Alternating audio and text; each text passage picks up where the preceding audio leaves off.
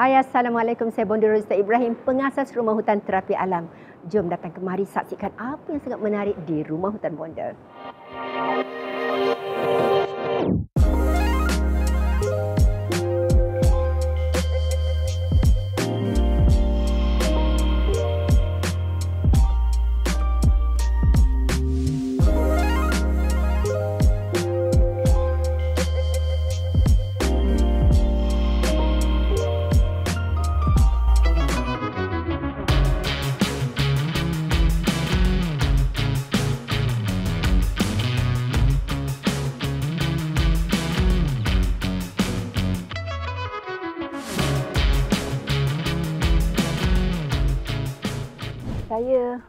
Melalui kehidupan hari ini kan orang nampak saya berjaya saya ada company yang sangat banyak dan pada saya company itu agak besar. Contohnya macam Senai Tinggi Senai Tinggi Manufacturing dan yang paling orang kenali saya sekarang ialah resort saya iaitu rumah hutan terapi alam. Bila saya nak kenang balik ya saya ni siapa?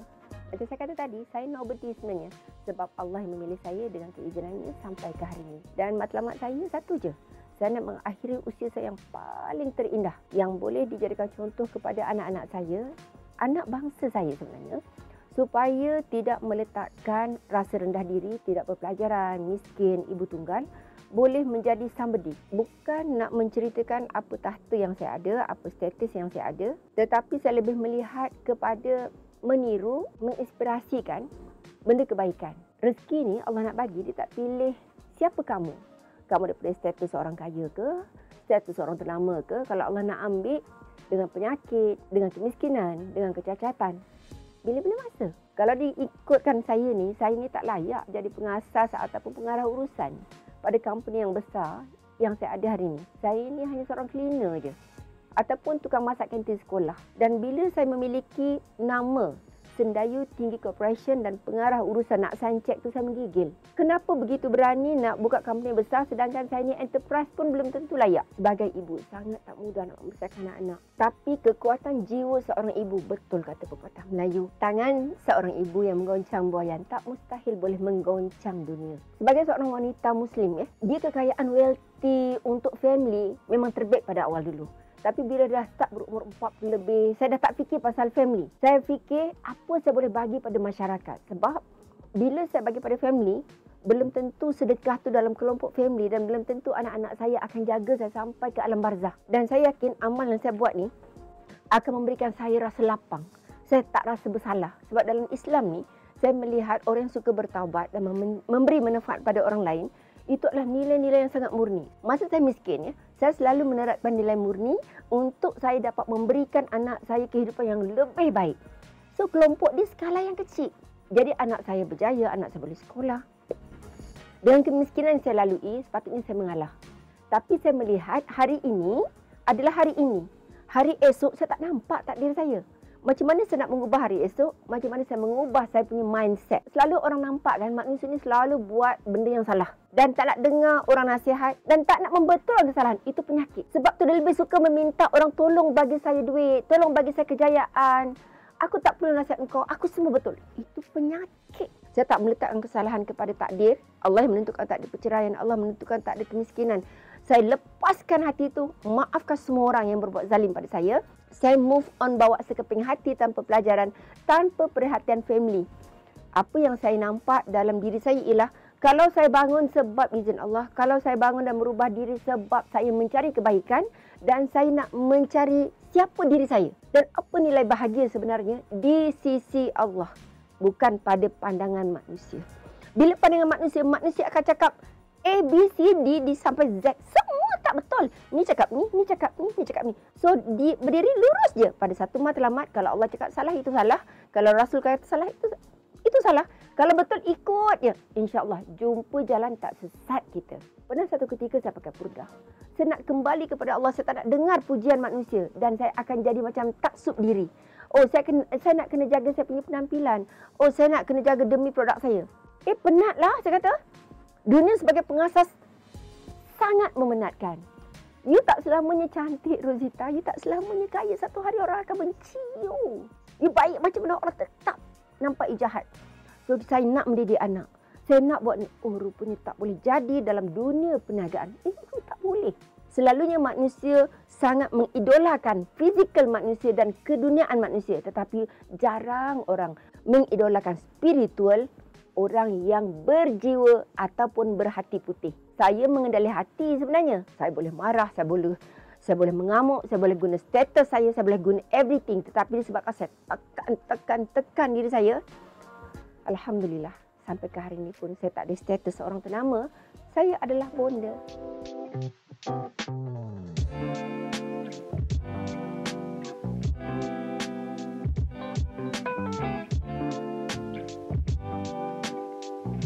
Saya masuk ke alam dan memang saya nak kembali kepada zaman silam saya dekat dengan sungai. Resort ni adalah kebanggaan saya. Dekat sini ada sungai. Saya beraktiviti, saya jogging satu hari almost dalam 15 ekar. Dalam 40 minit paling sikit, paling lama dalam satu setengah jam. Dekat sini ada pokok buah, ada sungai yang sangat cantik. Setiap perkampungan kat sini berbeza-beza. Ada kampung Bubinga, ada rumah sungai, ada villa Kemala. Dan kat sini dusun buah dia juga sangat banyak dan okey-okey yang jarang kita jumpa. Ini rumah kaca ya.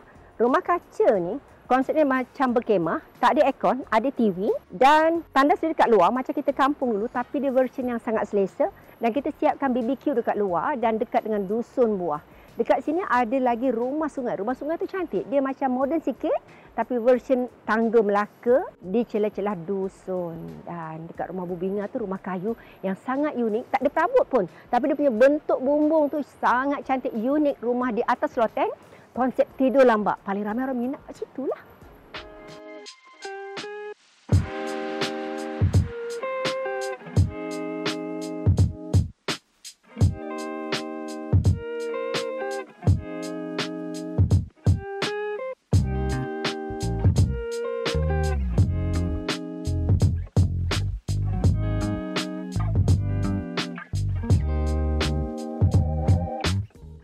Komen saya, bonda energetik, sehat dan ada orang cakap berpenampilan masih macam orang muda dan ada setengah orang benci dengan saya sebab dia kata tak sedar diri tua. Okey, orang yang benci tu adalah orang yang negatif tapi orang yang positif ialah sehat adalah satu anugerah Allah. Sehat boleh beribadah, sehat boleh kerja dan happiness kekayaan sebenarnya ialah sehat. Otak yang sehat bukan prejudis mencari salah orang. Okey? So rahsia saya ialah saya tak buruk sangka dengan orang. Yang kedua, saya selalu menyayangi alam sebab saya yakin alam ni dia ada aura dia. Dia ada chemistry dia untuk saya. Saya makan alam, saya makan tumbuhan, saya makan saya makan air negatif. So sel saya berkembang sangat bagus. Saya berkawan pun dengan orang yang positif. Saya membaca saya tak akan tengok benda mengarut. Tengok sesekala. Contoh, Eh, apalah mengarut ni? Eh, apalah ni? Tengok sekadar tengok bukan lekat dekat hati. Oh, hati kena jaga sebab hati ni jangan sampai berpenyakit. Hati jangan sampai hitam. Menjaga hati, menjaga minda, menjaga spiritual sangat penting. Dan saya mengamalkan bangun awal pagi. Yang kedua, saya akan bercakap dengan diri saya sebelum tidur dan selepas bangun tidur. Wajib cakap dengan roh kita. Kita nak buat apa ni? Semua atas niat. So, solat pun pakai niat. Takkan hidup tak pakai niat? Lagi satu, saya sangat makan makanan sihat. Saya tak akan makan selagi saya tak tahu kualiti makanan tu. Pertama, saya kena tahu kebaikan untuk saya punya tulang, mata, otak. Sebab tu produk yang saya buat sebenarnya adalah produk saya. Sebab tu produk JRM sangat laris. Sebab apa? Ha, bukan nak iklan tau. Sebab itulah dia ending seorang queen of the jungle. Ha, Queen of the jungle sebab tu nama dia Jamu Ratu. Rasa sehat ialah dengan herba dan banyakkan zikrullah. Wallahu alam. Kalau tersalah bagi informasi janganlah ambil hati. Itu sekadar gurauan. Kalau baik jadikan dia sebagai amalan. Kalau tak baik lupakan. Saya kahwin muda. Bila kahwin muda, saya tak pernah melalui zaman remaja. Saya bersalingkan syukri ya, umur saya 19 tahun. Bayangkan. Saya jadi janda umur 24 tahun. Bukan sekali jadi janda. Bukan bangga jadi janda. Tapi nak bagi tahu pilihan Allah, rupanya kahwin janda ni dalam usia muda, penoreh getah, tak ada pelajaran, tak ada harta. Itulah universiti kekuatan mental dan fizikal semaksimum yang saya pakai. Dan hari ini kan, saya bangga sangat jadi diri saya. Saya tak bergantung pada keluarga, saya tak minta tolong dengan laki. Dan dari situ sebenarnya mengakrabkan hubungan saya, terutama ya, yang paling rapat dengan saya ialah Syukri dengan Yati. Kenapa? Masa saya miskin dulu, Syukri tu dia jual berudu, mercun untuk mencari pendapatan sampingan. Sifat survivor pada Syukri dengan Yati dengan akademik yang ada pada Yati yang tinggi menjadikan Yati sangat hebat dan Syukri sangat survive hati kental. Tetapi apa yang saya ajar ialah elemen keugamaan dan maruah diri. Ada anak dengar, ada anak yang tak dengar. Tapi Islam tu tetap ke depan yang saya utamakan. Bukan semua anak suka dengan cara saya. Kecuali anak-anak yang betul-betul taat kerana Allah. Reda dengan teguran saya akan menjadi anak yang cemerlang mendengar cakap saya. Saya tak mengharapkan anak saya menjadi seorang jutawan pun. Saya tak mengharapkan anak saya bagi saya duit pun. Memadai anak yang tidak merosakkan agama. Syarikat besar saya ada empat. Sendai tinggi uh, holding, Sendayu Tinggi Manufacturing, JRM Holistik, Rumah Hutan Terapi Alam. Ah ini lagi banyak paling besar ni lah. Kesibukan rumah hutan ni adalah terapi minda saya bekerja dalam version hutan. Macam mana saya bersama dengan anak saya? Ialah di mana saya pergi di situ ada anak saya. Dan waktu yang kena bagikan tinggal di hutan dengan tinggal di bandar. Saya didik anak saya menjadi usahawan. Saya didik anak saya untuk menjadi pembantu rumah. Kenapa? Pembantu rumah adalah satu version uh, yang sangat bagus untuk kendali diri, menahan emosi diri. Lepas tu lebih kreatif, memahami kehendak keluarga. So, saya nak bersama-sama dengan anak saya, potong sayur ke, mengemuk ke, supaya meletakkan saya bukan anak bos, saya sama dengan uh, bibik-bibik. So, mereka adalah orang yang menjaga keluarga kita. Dulu memang saya nak sangat anak saya semua menjadi usahawan. Tapi, yelah orang tak sekolah kan, apa you expect? Pandai sekolah, Alhamdulillah. Tak pandai sekolah pun, jadilah berniaga. Tapi anak saya saya nampak tak semua ada layak menjadi peniaga. Tak. PR you kena penting, ilmu kena banyak. Menjadi, ramai orang berniaga, betul tak? Tapi berniaga tu orang kata celup-celup air gitu je nak buat apa. Jadi pada saya, saya tak, dulu memang saya memaksa anak saya untuk jadi usahawan. Sekarang tak. Jadi anak baik pun dah syukur. Bila kita tak letak expectation tinggi pada anak-anak, So kita akan berlapang dada dengan kekurangan anak kita. Duit bukan segala-galanya. You banyak duit berjuta sekalipun. Tapi anak kita terhidup keadaan tertekan ikut cara kita tak guna juga. Yang penting pegang agama. Saya berniaga ni daripada awal saya bisnes ST kan. Sebenarnya seorang. Tak ada nak bantu. Bila dah start berjaya, Yati masuk. Menantu saya masuk. Dan saya buat JRM je suka-suka. Alhamdulillah dia menjadi satu bisnes yang bagus. Saya melihat silaturahmi saya dengan staff sangat hebat. Kalau orang tanya saya berniaga, berjaya berniaga sebab suami ke sebab anak-anak? Tak. Sebab saya tak suka tak kerja. Orang tak kerja tu sebenarnya dia melatih diri dia untuk jadi bodoh. Dan bila kita otak bodoh, tak ada manfaat, hidup sedih. Sebab kita fikir benda negatif je. Tapi bila kita berniaga, kita bekerja, otak kita jadi cerdik. Saya suka cerdik. Sebab tu saya kata saya sayang otak. Saya sayang kaki saya. Dan bila ada duit, bukan matlamat nak tinggalkan anak-anak tu harta tak. Sebab anak-anak saya semua ada duit. Semua pandai cari duit. Yang matlamat saya satu je. Mungkin nampak lawak. Saya nak mengakhiri usia saya dengan benda yang paling cemerlang. Iaitu membantu agama dan pendakwah yang saya sayang. Sebab pendakwah tak pandai berniaga. Jadi saya pandai berniaga. So duit saya ialah untuk pendakwah. Saya bekerja dengan Allah. Duit tu untuk agama Allah. Sebab kepandaian ni mesti ada sebab Allah bagi. Dia tak bagi suka-suka.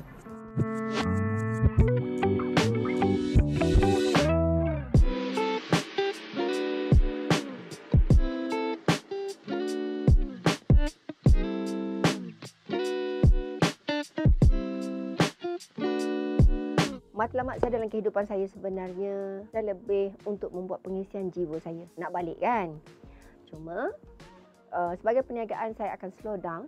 Orang yang profesional yang akan menjaga perniagaan saya. Saya memilih untuk passive income, bukan lagi aggressive income. Semua orang ada rezeki masing-masing. Ending saya ialah mencapai sesuatu yang sangat mustahil. Contoh buka resort yang seluas ini, meletakkan seni peradaban Melayu paling tertinggi ini adalah kejayaan terbesar saya dekat rumah hutan terapi alam. Ini adalah kampung saya. Satu ciptaan saya merealisasikan seni peradaban heritage yang diwarisi yang orang boleh banggakan tentang Melayu dan saya nak menjadi seorang investor di London. Itu perniagaan yang paling simple tetapi yang paling saya rasa tak boleh capai insya-Allah saya boleh capai. Saya tak nak letakkan saya punya minda sebagai wanita ataupun nenek Melayu yang tidak berpelajaran tetapi tidak boleh melakukan sesuatu. Saya nak menjadikan satu benda yang orang boleh nampak pelajaran bukan sesuatu yang menyekat kamu untuk kamu mencapai sesuatu yang miracle dalam life. Saya kan tak ada akademik. Okay. Bila tak ada akademik, saya tak boleh mengajar akademik. Tetapi dengan duit yang saya ada, saya memberikan anak saya akademik yang terbaik dan saya meletakkan agama nombor satu di hadapan. Dan saya nak anak saya menjadi jauh lebih baik daripada saya. Mungkin saya tak boleh menjadikan seorang Rosita yang macam saya atau lebih baik pada saya atau kurang sikit pada saya. Itu adalah rezeki yang Allah berikan. Anak-anak pun rezeki kan. Harapan saya, kekecewaan saya, itu antara saya dengan Allah. Sebab saya pun bukan baik sangat. Dan saya kena jadi seorang yang sangat pemaaf. Dan saya adalah seorang pendakwah kepada ahli keluarga saya. Saya adalah ikon untuk keluarga saya Kalau saya tidak boleh menjadi seorang ikon ataupun ketua di kalangan pekerja saya atau keluarga saya, saya rasa itu adalah kelemahan saya. Mana ada manusia tak buat salah. Saya pun tak sempurna. Silaturahmi adalah networking. Perjuangan ummah dan dakwah mengajak kebaikan adalah benda yang paling susah. Tapi itu yang saya cuba buat. Sama ada saya berjaya tak nak bawa emosi saya ni. Ataupun saya punya perjuangan ni sampai tak. Kalau tak sampai, sekadar mencuba, itu juga adalah satu benda yang saya rasa better daripada tak buat apa-apa. Kan?